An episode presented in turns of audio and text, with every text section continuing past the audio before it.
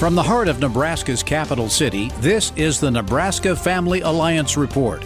Here's your host, Nate Grasz. We hold these truths to be self evident that all men are created equal, that they are endowed by their Creator with certain unalienable rights, that among these are life, liberty, and the pursuit of happiness. I'm Nate Grasz, Policy Director for Nebraska Family Alliance, and I am honored to be bringing you the Nebraska Family Alliance report. Those words from the Declaration of Independence are as true and important today as the day that they were written. And while most are familiar with the famous phrase about life, liberty, and the pursuit of happiness, we should also remember the closing line of the Declaration of Independence, which says, We mutually pledge to each other our lives, our fortunes, and our sacred honor. Freedom isn't free, and as Ronald Reagan said, freedom is never more than one generation away from extinction. It has to be fought for, protected, and handed down for the next generation to do the same. And we're going to talk about that and more with a special guest who served 36 years in the United States military, received two Purple Hearts, the Bronze Star, the Secretary of Defense Medal of Freedom, and has recently completed three separate missions to Ukraine, risking his life to deliver Bibles and humanitarian aid. He also happens to be a Nebraska state senator. I'm honored to be joined now by someone who knows about service, about sacrifice, and about the importance of fighting to preserve life and freedom. Nebraska State Senator and decorated military veteran Tom Brewer. Senator Brewer, thank you so much for joining us. Well, Nate, thanks for having me. Well, Senator, the 2024 legislative session is off and running, and there's a lot uh, at stake this session. And this is also your eighth year in the Nebraska legislature. What are you expecting uh, out of this year's session? It's a short session. Senators only have 60 days, and we're coming off of a very tumultuous session last year. Do you have high hopes, or what do you think we can expect to see out of the Nebraska unicameral this year? Well, I do have high hopes, but I'll temper that with the fact that um, I think some of those who disrupted things last year could potentially do the same thing this year if they feel that uh, whatever issue they want to champion isn't addressed to their uh, liking. And so, you know, we, we stand at the ready. I think the, the speaker has set things up so that, uh, unlike last year where he made a commitment early that he wanted to follow through with, he hasn't made that this year. So I think he can call uh, discussion at ever, whatever point he wants and ends debate instead of having it just go on and on on every bill and just grind the session to a halt, which is exactly the tactic used last year. Because I think we all want to have an open discussion on bills and not have them bundled, but we also are realists in understanding that we can't come here and do nothing if an individual or two want to grind this place to a halt. There has to be a way of doing the people's business. And so that's that's where we're at. We're gonna we're gonna proceed as though things will be a normal session. I mean, that means going back to you know probably four or five years ago to where we really were in a normal rhythm, and and hope it does. If it doesn't, we have a plan. Uh, plan B. Uh, I I started moving early. Uh, I don't know if you've seen, but uh, the government committee went ahead and prioritized a uh, number of bills in a committee combined bill, only six. That's kind of where we are now, the, the limit we have, and we're using all six. And yesterday we had um, a committee hearing to push forward that committee priority bundle, which then should accelerate that onto the floor and hopefully get us some results fairly quick. Well, Senator, you serve in a very important role as the chair of the Government and Military and Veteran Affairs Committee. And I would just be so interested to hear from your perspective as someone who has led, you know, large, challenging combat missions um, where lives are on the line. You're all trying to work together. And then you come to the Nebraska unicameral, where it's a different type of fight, different type of battle, different type of strategy. How do you approach the issues and bills that you're working on and try to be effective in your work when you have senators down there who are oftentimes fighting with a completely opposite set of values and beliefs? Well, that's that's probably a proper way to put it. Uh, a different set of values and beliefs. I mean, if you spend your lifetime in service and and your focus is on protecting and uh, defending the nation that you represent and that uniform you wear. And uh, all of a sudden, you're taken out of a role, which is a position of rank, uh, whether it be you know a captain, a major, a colonel, a general, whatever. And now you're placed in somewhere where you, you have a rank as senator, but you don't really have any authority to speak of. You're just simply someone with a title. And now you have to turn that title into effective legislation. And, and that's where I think sometimes people get lost as they get so engrossed in this title they have that they forget that their business of of helping and serving the people should be their primary focus. And when they you know get more uh, worked up about them looking good on state or national news instead of uh, what do the people in my district need and, and how do we get it for them? And, you know, you may not always see eye to eye with those on your particular side of the political fence and and still have good legislation that gets through with votes on both sides because you have those who you know vote their beliefs not a party line and I think that's to be commendable for those that do that and so you you are able to move legislation more on your position as a colleague and as a friend in many cases more than any other particular issue. Uh, if people don't want to help you, then you won't get that help and you'll struggle to get bills through.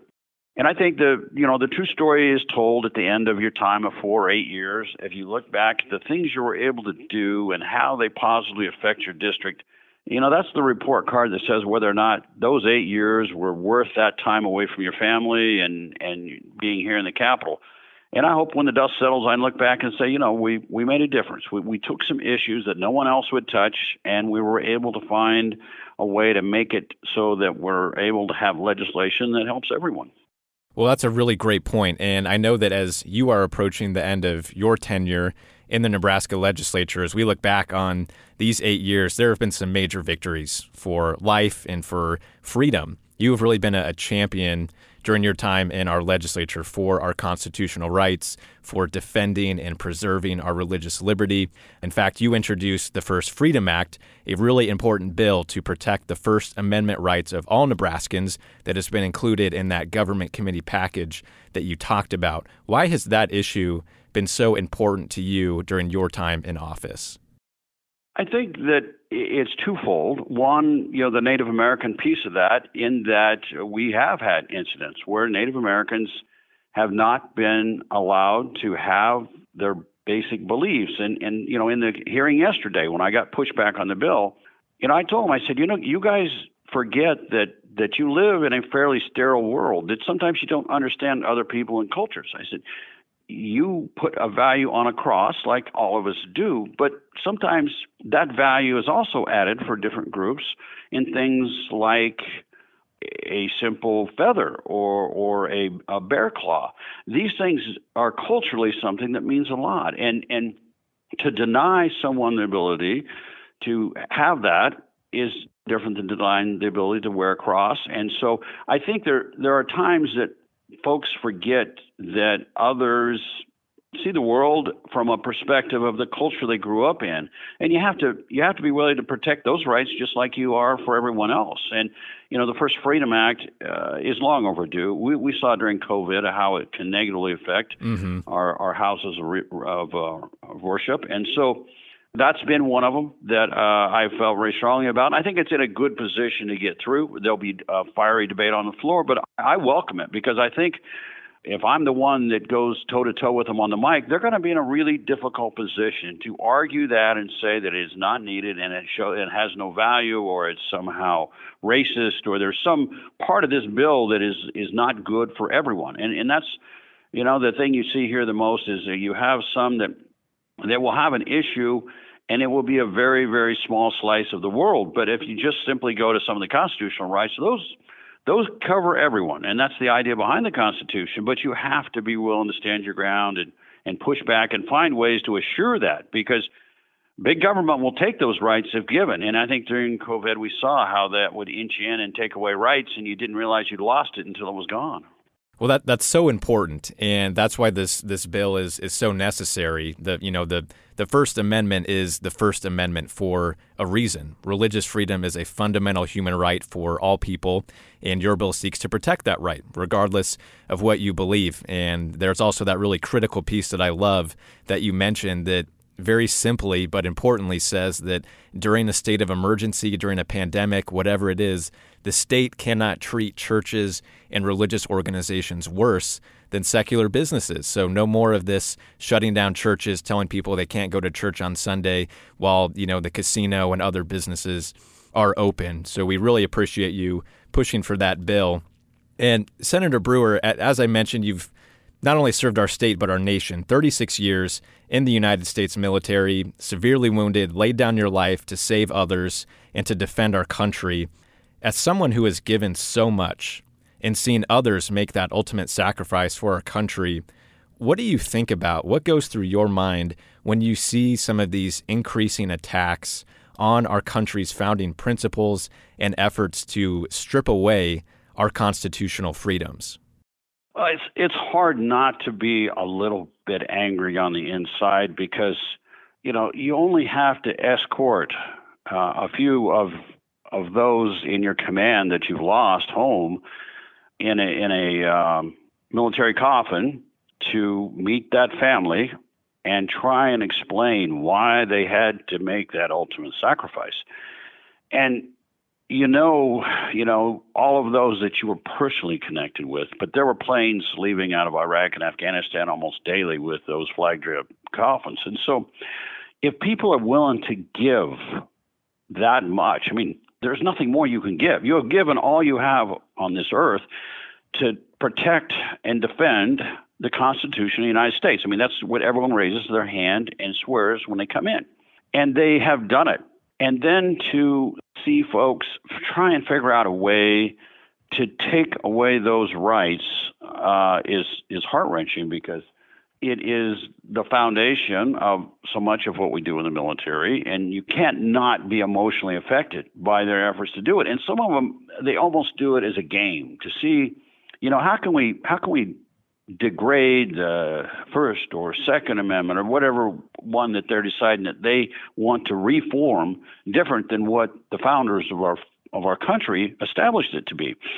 And when you see that, you have to bite your lip. And and and you know, I I I've been way too passionate in some people's eyes about the First Amendment and the Second Amendment, but I really believe that that those foundations there, if we lose them, the rest of it is in jeopardy. And and once we lose the Constitution, then what it is is an emotional roller coaster of whatever group might be in power at a given time, and the survival of our nation is at stake. Well, you're exactly right, and these are the issues that matter, and they're the issues that are worth fighting for. And we're thankful to to have you uh, at our state capitol fighting on our behalf. And this is a really important conversation, and we have a lot more to cover. So, we are actually going to extend our interview with Senator Brewer. So, be sure to tune in next week to hear the rest of our conversation. For more information and updates, and to learn how you can play a part in helping defend life and liberty in our state, please visit NebraskaFamilyAlliance.org. Thanks for listening to the Nebraska Family Alliance Report.